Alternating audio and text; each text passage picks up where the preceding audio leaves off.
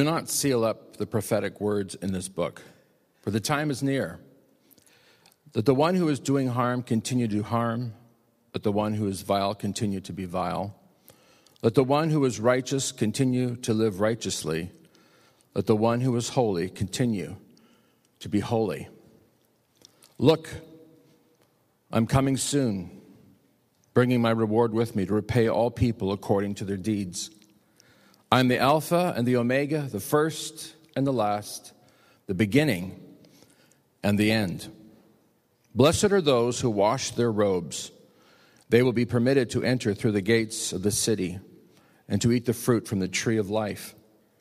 Outside the city are the dogs, the sorcerers, the sexually immoral, the murderers, the idol worshippers, and all who love to live a lie.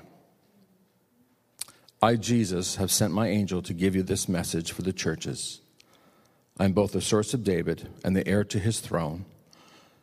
I am the bright morning star.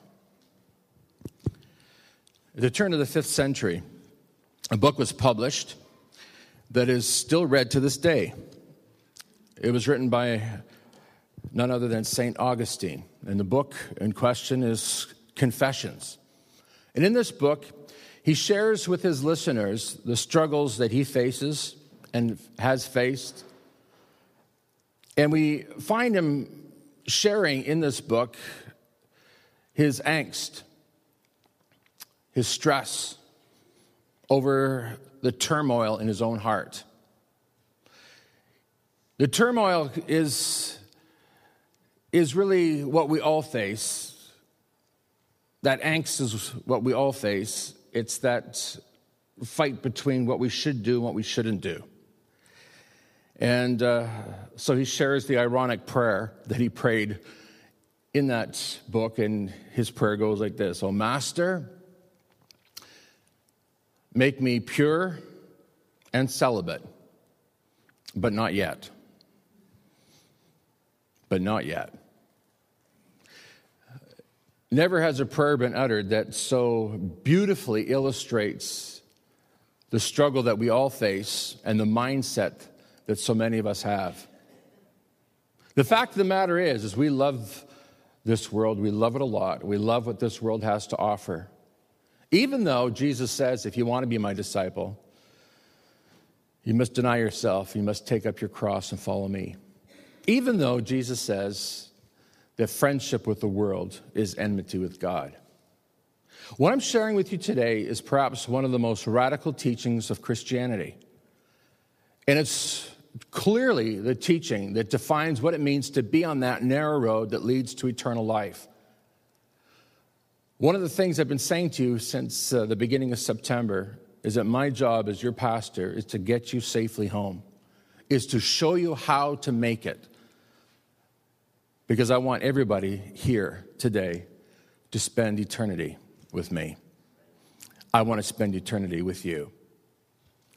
Now, the question is this How do we get rid of self destructive habits? How do we get rid of these bad habits that plague us, these things that we do that we clearly know we're not supposed to do, these things that make us feel guilty and feel shame, the thing that gives us the guilty conscience? What do we do? Well, I'm going to tell you right now, it's pretty fruitless for me to tell you, don't do that, don't do that, don't do that. Because here's what I know after serving God for uh, over 40 years and for being in the ministry for 30 years. And that's this is that simply telling people not to do things is not going to make them stop doing things. What I need to do is I need to show you or teach you what you need to do in replace of those things. And I'm going to tell you this these habits that we've been uh, introducing to you over the past few weeks are habits that are meant to replace the old you. Remember, when you became a Christian, the Bible says that you became a brand new creation. You're a brand new creature, which means that you live differently. You're not the same as you were before. In other words, you don't practice those old habits, rather, you practice new habits. And I know that some of this stuff for some of you is, is sort of like, I've heard this before, Pastor. Do we have to hear it again? It's a little redundant. But I want to tell you, I, I need to I need to tell you this truth in a format, in a systematic format, in a way that you will always remember it and that it will guide you from day to day. Because I know that everybody here today, if I asked you, do you, do you think you need to live a holy life? Everybody would say, yes, of course. But this, the sad secret is, is that privately, many of us are not. Now remember, I'm not here condemning anybody here. I'm not here judging anybody. That's not my job. My job is to lead you into truth, to help you be on that narrow road that will lead you to eternal life. Because my job is to get you safely home. Now, the very first three habits and the third habit we'll be sharing today, these habits, these first three habits, are absolutely critical if you're gonna, if you're, if you're gonna even hope to be a Christian, if you're gonna even hope to follow Christ. Now, we said it already to be a Christian means that you put your faith in Jesus Christ. The evidence that you put your faith in Jesus Christ is that you daily walk with God, that you go to church weekly, not once in a while, folks, weekly. I know some people might have pushed back a bit about that last week when I was declaring that you need to go to church every week and not, and not miss ever. It's, it's a habit. And then the third thing you need to do is you need to be holy. These three are critical, they're foundational for your Christian life. Everything else that you do in the Christian life is founded upon these three habits. And so if you're not daily walking with God, which is praying and reading your Bible, remember it's God talking to us and us talking to God, reading our Bible and praying. If you're not going to church on a weekly basis, then you are going to very quickly slide away from God and from His people. Because the Bible's called us to come out of the world. And the only way that you can come out of the world is by functioning inside the kingdom of God. So we talked about what you do daily, we talked about what you do weekly. Now I'm going to talk about what you do moment by moment. And the moment by moment part of the Christian life is called holiness or being holy. Look what it says in Hebrews chapter 12, verse 4. And read it with me. Make every effort to live in peace with everyone and to be holy. Without holiness, no one will see the Lord. Did you hear that? Without holiness, no one will see the Lord. Folks, we have here one of the most shocking statements, one of the most shocking verses in the whole Bible. Because essentially, what the writer of Hebrews is saying is that no holiness, no heaven. Now, let the Spirit of God speak to your heart this morning. Let this sink in. Without holiness, you're not going to see Christ. Without holiness, you are not going to heaven. And this is the thing that, as a pastor, that keeps me awake at night. Praying for you, concerned for you. Never feeling judgmental or condemning, but feeling a, a, a deep down concern and distress for the people who are in my care. And I'm going to tell you this until you've actually walked in the shoes of a pastor, a pastor who's serious about his calling, you can never know what it means to me to make sure that every one of you follows these habits and that every one of you understands what it means to please God. Without holiness, no one will see the Lord. Now, here's what you need to know holiness means purity, holiness means being set apart for God's purposes.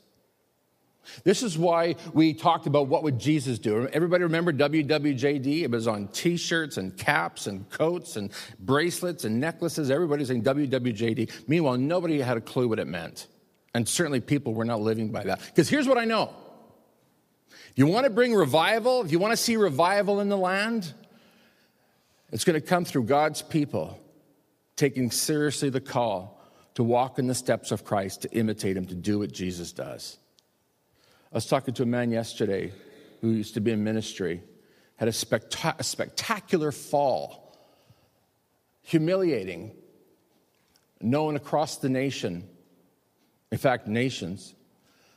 He was on the phone with me for about two and a half hours yesterday, just pouring out his heart. And you know what he said to me? He said, Alan, you know, after all that I've been through and after all my struggle and after all my pain, after all that I've experienced in ministry, and he's seen some amazing things happen. He says, after all of it, all, after all of this, and after all my studying and reading, here's what I know for sure. Is the one thing that God requires of me is that I be an exact replica of Jesus Christ. And I said, Hallelujah, Amen, God bless you. That's exactly what I believe. In fact, that's what I'm preaching about tomorrow. That's what it is, folks. This is what it means to be a follower of Jesus Christ is that you become an exact replica of Jesus Christ. And that's what holiness is all about. God said to the children of Israel once they came out of Egypt, He said, What? Be holy because I'm holy. You're my people. You are a reflection of who I am. And so I want to talk to you this morning very quickly about what it means to be unholy. What do we mean by that?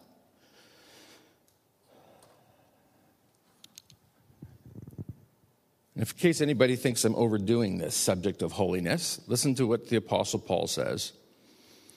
He's talking to the believers in Galatia, in Galatians 5 19 to 21. He's talking about what it means to be unholy. Listen to this. He says, The wrong things the sinful self does are clear. That is the unholy self. Being sexually unfaithful,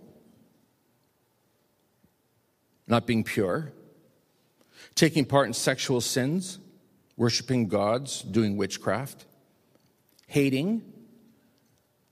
Are you hating anybody today?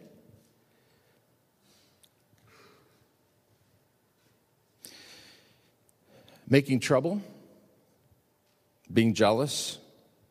You jealous about anybody today? Being angry, being selfish, making people angry with each other.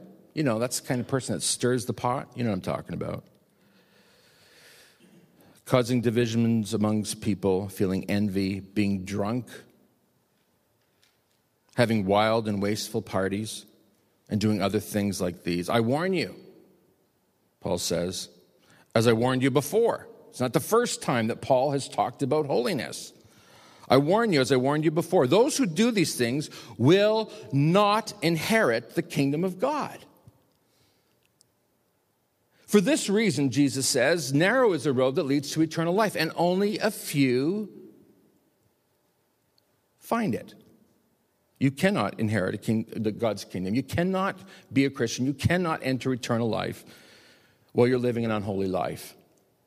And if that were not enough, Paul says it again, only this time to the believers in Corinth. Now, why do you think he's got to have this message to the Galatian Christians and to the Corinthian Christians and elsewhere? Why do you think has to say it? Because Paul knows the capacity of the human heart. And you kid yourself, you fool yourself if you think that you are not one of those people who could live or possibly live an unholy life. The fact of the matter is, is everybody here today has the capacity to live an unholy life. In fact, some of you today are living an unholy life. Your life is not what it needs to be. And here's what I know from Scripture that those of us who understand the condition of our heart and see the unholiness in our hearts and come to God in repentance because we feel the, the, the, burden of guilt and shame, we are the ones who come to God and confess our sins and say, God, cleanse me of all unrighteousness and God does. My friends, this is the definition of revival. Don't you realize that those who do wrong will not inherit the kingdom of God? This is 1 Corinthians 6 9 to 11. Don't fool yourselves. Huh, aren't we good at fooling ourselves, excusing ourselves, saying, My situation is the exception? Paul says, Don't fool yourself.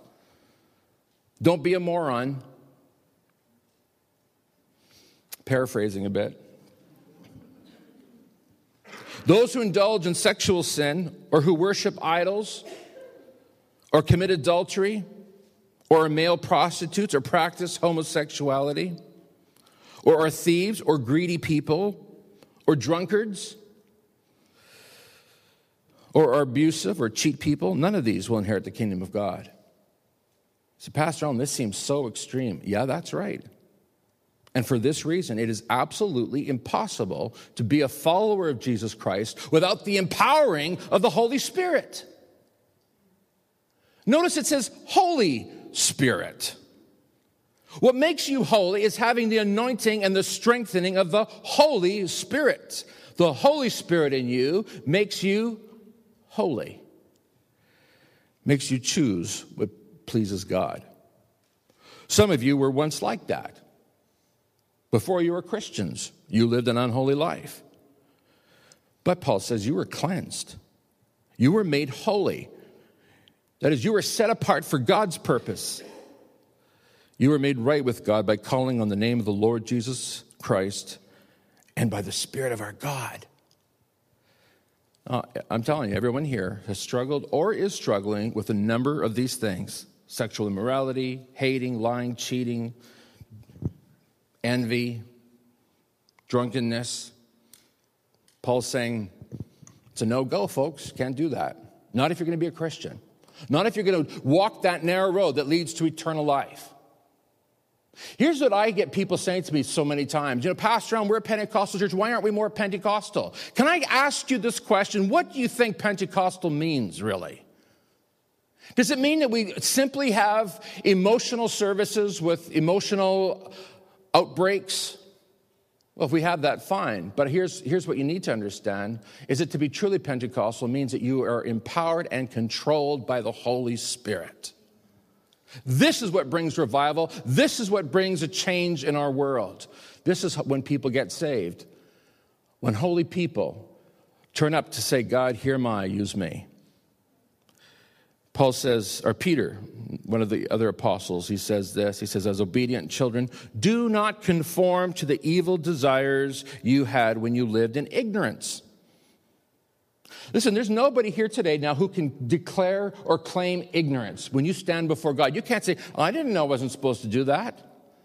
God will say, Well, hold on a minute. What about November 17th? You know that day that there was too much snow and that some people stayed home from church because of the snow? Remember that Sunday? You didn't stay home. You heard the truth, so you can't claim ignorance. Hello?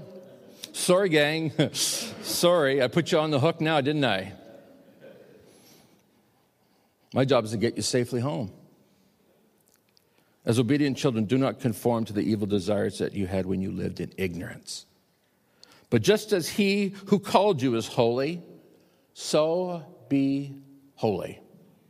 In all you do, everything has got to be tinged by holiness. For it is written, Be holy because I'm holy. What I'm sharing today these past three weeks are three of the most important sermons I have ever preached in my life. And if you have been able to hear all three of them, then you have heard the three most important sermons you will ever hear. Because these are the messages that are going to show you how to make it safely home. If you have missed one of these messages, you need to go online and listen to it. You must. You've got to hear the truth. Now, Paul says, don't conform. What's, what's he saying here? He says, don't be like the world. He tells us in Romans chapter 12, don't conform to the world, but be transformed. How? By the renewing of our mind. Folks, how do we renew our mind so that we become like Christ? So that we are transformed? How many here today want to change? So just four of us, three, uh, there's a few more of us. We want to change. We don't want to be the way we are. We want to continue to get better. Now, here's the thing how, do we, how are we transformed? How do we change? I'll tell you very simply as you start living by these habits. Are they easy? No. Not easy at all. But here's what I do know is that as you begin to practice these habits from day to day, week to week, moment by moment, you will be transformed, and suddenly the old you you will not even recognize who that person is. You, in fact, you will talk about your old you as though it were somebody that, that you knew long time ago. That's a transformation that's going to take place in you, David. That's a transformation that's going to take, take place in you, Klaus, and you, Jarrell. When you come to God and you say, God, I don't want to live conforming to the ways of this world. I want to be transformed. I'm going to say this to you this morning. If you are here and you are presently struggling with one of the, the many things in Paul's lists, then here's what you need to do you need to stop what you're doing and get that sorted out. If I go to the doctor and the doctor tells me, Alan, you've got cancer, I'm not going to say, oh, really? Oh, well, I'll put that in my schedule to take care of that sometime. But in the meantime, I'm going on vacation and I've got a few things to do in the Philippines and I'm going to Burundi. No, I'm going to take care of the cancer and right now. Why? Because it's a matter of life and death. Replace your old habits with the new habits. So let me tell you in the minutes left to me what it means to live a holy life. Just a, a little while ago in St. Paul, Minnesota, there was uh, an interesting summit. Psychologists, psychotherapists, therap- uh, psychologists, uh, psychiatrists, neurologists, and they were coming together to discuss uh, an interesting topic. And the topic was this how many decisions do we make every day? Now, you've heard me mention this before, but I didn't mention it again because I'm going to go a little deeper into this. How many decisions do you think you make every day? Here's what they discovered they discovered they were making at least 35,000 decisions every day. Where are we going to sit? Where am I going to drive? Am I going to cut this guy off? Am I going to let him in? Am I going to go around? Am I going to go 60? Am I going to go 50? Am I going to go 65? Am I going to go a little bit over the speed limit? What am I going to eat? Am I going to eat fatty? Am I going to eat healthy? Am I going to eat unhealthy? Am I going to eat chips? Am I, going to replace this calories for this calorie? What, what am I going to do? All day long, you're making decisions. You're making split, moment by moment decisions. Now, let the Spirit of God speak to you right now. Because here's what you and I need to do as believers, because this is what it means to be holy. Is that every moment you're making a decision, you're, you're going to make a decision to do what God wants you to do or what you want to do. Folks, this is, this is Christianity, practical Christianity. Now, you could quickly realize or figure out what happens when you make decisions that please Jesus every time. We don't know exactly how many moral decisions we make, but we, what we do know is that we know what happens when we make them, when we make moral decisions. You will feel an instant relief if you've made the right decision, and you'll feel an instant guilt or a lack of peace if you're making the wrong decision. Now, this is how God has built you and me. He's given us a conscience. And those of us who are Christians, we have actually been given the Holy Spirit to dwell within us that helps us make the right decision. Sometimes we'll talk about being checked in our spirit. Has anybody ever heard of that before? Anybody know what I'm talking about? And you'll know if you should do this or do that. Should I make this decision or make that decision? And if you make the wrong decision, you feel a check in your spirit. and You say, ah, something's not right. I got to do that. I can't do that. Every time you make the right decision, you will feel peace in your heart. Now, here's what happens when you repeatedly make the wrong decision Jesus says your heart becomes calloused. That's, we found that in Matthew 13, 15 your heart actually becomes calloused, it becomes hard. So you, what happens then is you start making wrong decisions, bad decisions, and it doesn't have an effect on you.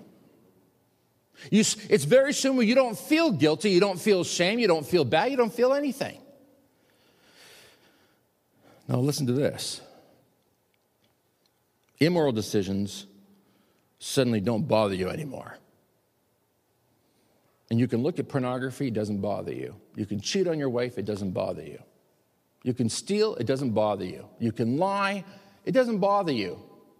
And you will even start excusing yourself and rationalizing your behavior, saying, well, other people do it and it's no big deal. It's just the way things are. And in Italy, it's just the way men are. It's all right to tell white lies. It's all right to get drunk once in a while. It's all right to hate once in a while. It's all right to gossip once in a while. It's all right to backstab once in a while. It's all right because you've got a good reason. And the Bible says, wrong, wrong. Now, every time you choose to do what's wrong, your heart forms a little callus on it. What calluses are for? It's to protect the wound against chafing. And I'm going to tell you, the Holy Spirit will chafe against your heart and make you feel miserable. Why? Not because God wants you to feel miserable, because God wants you to make right decisions. They're going to bring blessing to your life. How many know that God loves you today and wants you to have a good life? And God gives us a conscience and stirs up our heart and makes us feel uncomfortable and makes us to feel shame and makes us to feel guilty so that we will make right decisions and live the holy life that He's called us to. Now, watch this. So, psychologists have actually studied the brains of psychopaths. I'll tell you what a psychopath is in just a moment. So they studied the brains of psychopaths with, a, with an MRI. In other words, you, they, they take this magnetic resonant, resonating thing and examines all the brain waves and sees where there's action in the brain. And they discovered that amongst psychopaths, there's an actual reduced activity, specifically in the amygdala during emotional and moral decision making. So when it comes to doing wrong or saying wrong things or being nasty, there's nothing happening in there. The, folks, there's, there's a, a spine chilling lack of feeling. Why? Because their hearts are calloused and they don't care. They just don't care what God thinks, they don't care what anybody else thinks. Now, here's what a psychopath is a psychopath is someone who's characterized by enduring dissocial or antisocial behavior He's got a weakened capacity for empathy or remorse. In other words, he can't really relate to your pain or your suffering. If you feel pain, he doesn't care. No sense of remorse, doesn't feel sad, doesn't feel sorry for the wrong things he's done. And he's got very poor behavioral controls. He's got a fearless dominance. In other words, these people are absolutely incapable of relationships. And listen to me You've heard me say this over and over again. What is life about? Relationships. Now let the Spirit of God speak to your heart because here's what you need to know about holiness. Is that when you're living a holy life, this is what improves, magnifies your relationship to God and with one another. That's what holiness is about. It's not all about just not doing anything you want to do. It's all about enhancing and having a better marriage, a better family life, and better friendships. Most of you didn't know that before. Holiness is what maximizes your relationship with God and with others. So when you're when you're living a holy life, guess what happens? And again, it's it's all biblical people. Listen. When you're living a holy life, you got a, a maximized relationship with God, guess what begins to happen? You begin to see miracles in your life. Isn't that what, isn't that what James says?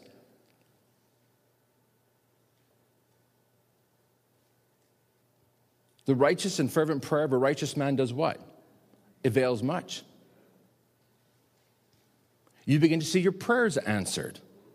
You begin to see the miraculous, the supernatural take place in your life because you're living the holy life that enhances your relationship with God so that all the obstacles and all the barriers are removed and you're able to see the miracles that you want to see in your life. How many want to see miracles in their life? Watch what happens when you begin to live that holy life, a life that pleases God. God begins to open doors and things begin to change. And it's not just your relationship with God that produces these wonderful results from living a holy life, but now your relationship to one another. You show me a couple where the, where the marital love is broken down. I'm going to show you a couple that lies to each other, not telling each other the truth, that are hiding things. I'm going to show you a couple that where one of them or both of them feels resentment or anger or bitterness or hatred or jealousy or envy, all these things because, folks, holiness is what maximizes your relationship to your spouse, to your children, to the people you work with. When you live that pure and holy life, everything changes. I have people come to me all the time, all kinds of problems and issues that I have to help them with. And the first thing I want to say is, How's your walk with God? Because your walk with God will determine everything. Your willingness to respond in obedience to what He's asked you to, to do, that willingness to live a holy life. I want to tell you this Hitler was a psychopath. Some would argue that he's also and or a sociopath, whatever. A man without feeling. A man calloused, a man willing to fulfill his ends no matter what the cost, even at the cost of murdering six million Jews. Remember the gunman that went to that elementary school and gunned down all those children? You remember the gunman that went to the theater, gunned down all those people, and has a smile on his face after? What's going on here? We're talking about people whose hearts are so calloused and so damaged that they have no empathy, they have no feeling, they don't care about other people. And folks, when you live in a holy life, when you became a Christian, your whole life turned around. In fact, Ephesians 4:24, Paul says this, put your new nature on, created to be like God, truly righteous and what? Holy. When you became a Christian, you were transformed. You became a different person. I'm going to say this. If you resist what the Holy Spirit is speaking to your heart this morning, it's very easy for you to take on the nature of a psychopath. You say, Pastor, that's extreme. That's exactly what will happen. Jesus said it, not me. Matthew 13, verse 15. Your heart will become calloused and you won't care. And next thing you know, you don't really care about how your friends feel. You don't care if you're hurting their feelings. You don't care if you're sticking it to them. If you're ignoring them, treating them like garbage, you don't care. You're putting, I'm putting me first. And the me first attitude, folks, is the antithesis of holiness. When you became a Christian, the Bible tells me that you became a saint. I don't know if you know it today, but my name is Saint Alan. And you will remember me on April 6th. That's my birthday. You'll bring me gifts and uh, kiss my hand. No. I'm a saint. And the cool thing is that everybody here today who has put their faith in Jesus Christ and is living the holy life, you're a saint too. You say, Pastor Alan, where'd you get that from? Well, I got it from the Bible. 1 Corinthians chapter 1 verse 2 to the church of God which is in Corinth to those who are sanctified in Christ Jesus. Sanctified means what? It means being holy, made set apart for God. Called to be saints. With all who in every place call in the name of Jesus Christ our Lord, both theirs and ours. You're a saint if you put your faith in Jesus Christ and you've decided that, yeah, this is the life for you a sanctified life, a life set apart for God's purpose. You see, you'll never be really happy. You'll never really know the joy of the Lord until you come to that place where you come to full surrender and you say, God, I give you my life. Use my life for your glory and honor. This is what it means to be holy, set apart for God's purposes. And now suddenly, your Christianity, your Christian life, now let the Spirit of God speak to your heart here. Your Christianity will take on brand new life. You'll have a brand new joy, a brand new excitement, a brand new enthusiasm. Because listen to this God will begin to use you moment by moment through the course of every day. Not just once, once every summer when we go to Burundi, but I'm talking every week. Every day, moment by moment, every single time you choose to do what God wants you to do rather than what you want to do. Listen, for some of you, this is a warning this morning because you've been choosing to do what you want to do. Listen, we're talking about radical Christianity that says, God, here am I, I surrender my life to you. Do what you want to do in my life. When you do that, God shows up and does miracles and you start leading people to Jesus Christ. Have you got family members you've been praying for? You got people in your life that you love and you want to see them come to Christ, people that are going through difficult times and you want to see them help. Listen, folks, you can be the answer to that prayer, but it will take a life devoted to holy living, making decisions to do what God wants you to do rather than what you want to do. That word in Hebrews 12 14, be holy. It's actually um, it's a verb. It's, it's, it's a verb that says it's something that you continue to do. The, the actual Greek word is holying, H O L Y I N G, something that you're doing constantly. Some people think that when you became a Christian, you entered into a new state. Now I'm holy. But that's not what this is saying. This is saying, yeah, it's a fact that you do become holy, but now you have to keep on being holy. You've got to be living in peace and you've got to be holying. This is one of the most important message I'm going to share with you. And I'm glad I got to do it before I die. I'm not dying, by the way, anytime soon, and not that I know of anyway. But you, you, heard, you heard the message that I needed to, to share with you. Because if you do what I'm telling you to do today, here's what I know for sure you will be with me in eternity. I can guarantee. This is a money back guarantee, folks. You stand before Peter someday and he won't let you in. Just say, but hold on a minute here. I did exactly what Pastor Alan said. And then you can blame it on me. But it's, it's, it's guaranteed. Me close with this back uh, in the 90s, one of the, one of the most horrific criminals of all time was finally found out. His name was Jeffrey Dahmer. Jeffrey Dahmer raped and murdered men and then ate them. Listen to, listen to this. He, they interviewed him before he was murdered in prison. And you know what he said? He said, I felt extreme guilt and shame after I murdered the first one. I felt extreme guilt and shame. He said, but I ignored it. And I did it again. And he said, after I did it a second time, then it became easy. And after that, he said, there was no stopping me. Now, I'm going to tell you this. This might be shocking to you this morning, but there's a bit of Jeffrey Dahmer in all of us a capacity to sin and do what does not please God. I'm going to tell you this this is critical. If you don't understand this, you're not really going to understand the Christian faith. You need to understand your capacity, your ability to do heinous things and heinous crimes. You need to understand that about yourself. And I'm not the one who said it. The Bible declares it over and over and over again. And this is why it's critical that you and I understand our capacities for sin so that we understand our need for Jesus Christ. I come before Jesus Christ and I say, God, but by, by your grace, but by your grace, I have what I have and I am what I am. Do you understand that today?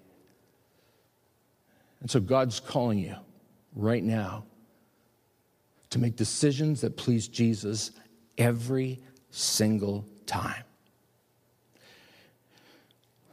Jesus gives a warning. Matthew 7 21. Not everyone who calls out to me, Lord, Lord, will enter the kingdom of heaven. Only those who actually do the will of my Father in heaven will enter. Now, can it be any more clear than that? Is there anything that you don't get? Is there anything you don't understand today? Jesus is calling you to live a holy life. And he makes it clear that just because you use the name of the Lord and you say, Lord, Lord, and isn't the Lord good, and you glorify God and you worship and you give money in the offering, and just because you do all things, Jesus said that's not enough. What you've got to do is you've got to live this life a full surrender to Him.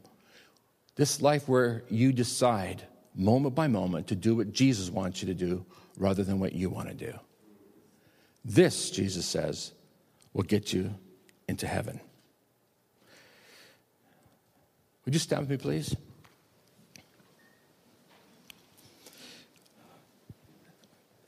What I'm sharing with you today is very much a radical radical Christianity. Would anybody rather not have the radical Christianity? Anybody want the stuff where you just come to church and pastor makes you feel good and I could talk about Kermit the Frog and his many virtues? Remember that, Don? No, you want to come to a place where you're going to hear the truth that's going to guarantee that you're making it, it into eternal life. Amen? and it's my job to get you safely home. Stick with me, and I'm going to get you safely home. I'm going to tell you, as your pastor, this is my heartbeat. It's my passion. It's what I live for. It's what keeps me up at nights. It's what I pray about in the middle of the night. I pray, so many of you come to my mind in the middle of the night. Your children, your marriages, your situations, your finances, because your pastor cares for you. I want to get you safely home. So I've told you today what you need to do be holy. Make every decision a decision that is in obedience to Jesus Christ. Amen? Amen? Father, we thank you right now for your goodness. We thank you for the direction from your word. God, we thank you that we don't even have to muster up the energy to do this. We just have to simply respond to the Holy Spirit who dwells within us. God, thank you today that we belong to you. Thank you that your Holy Spirit enables us. We talk about the whole, the power of the Holy Spirit. Well, that power is available to all who want to obey Christ. That power is available to us to help us make the decision that pleases God. God, I pray for our young people. I pray for each one here today that they may live a holy life, pleasing and acceptable to God knowing God that that's what maximizes our relationship with you and with one another. That's what makes this life fantastic and wonderful to live. And we thank you, Lord God, in Jesus' name for the message that you have for us today. In Jesus' name we pray it. Everyone said it? Amen. Tell the person beside you, you're a saint, so be holy.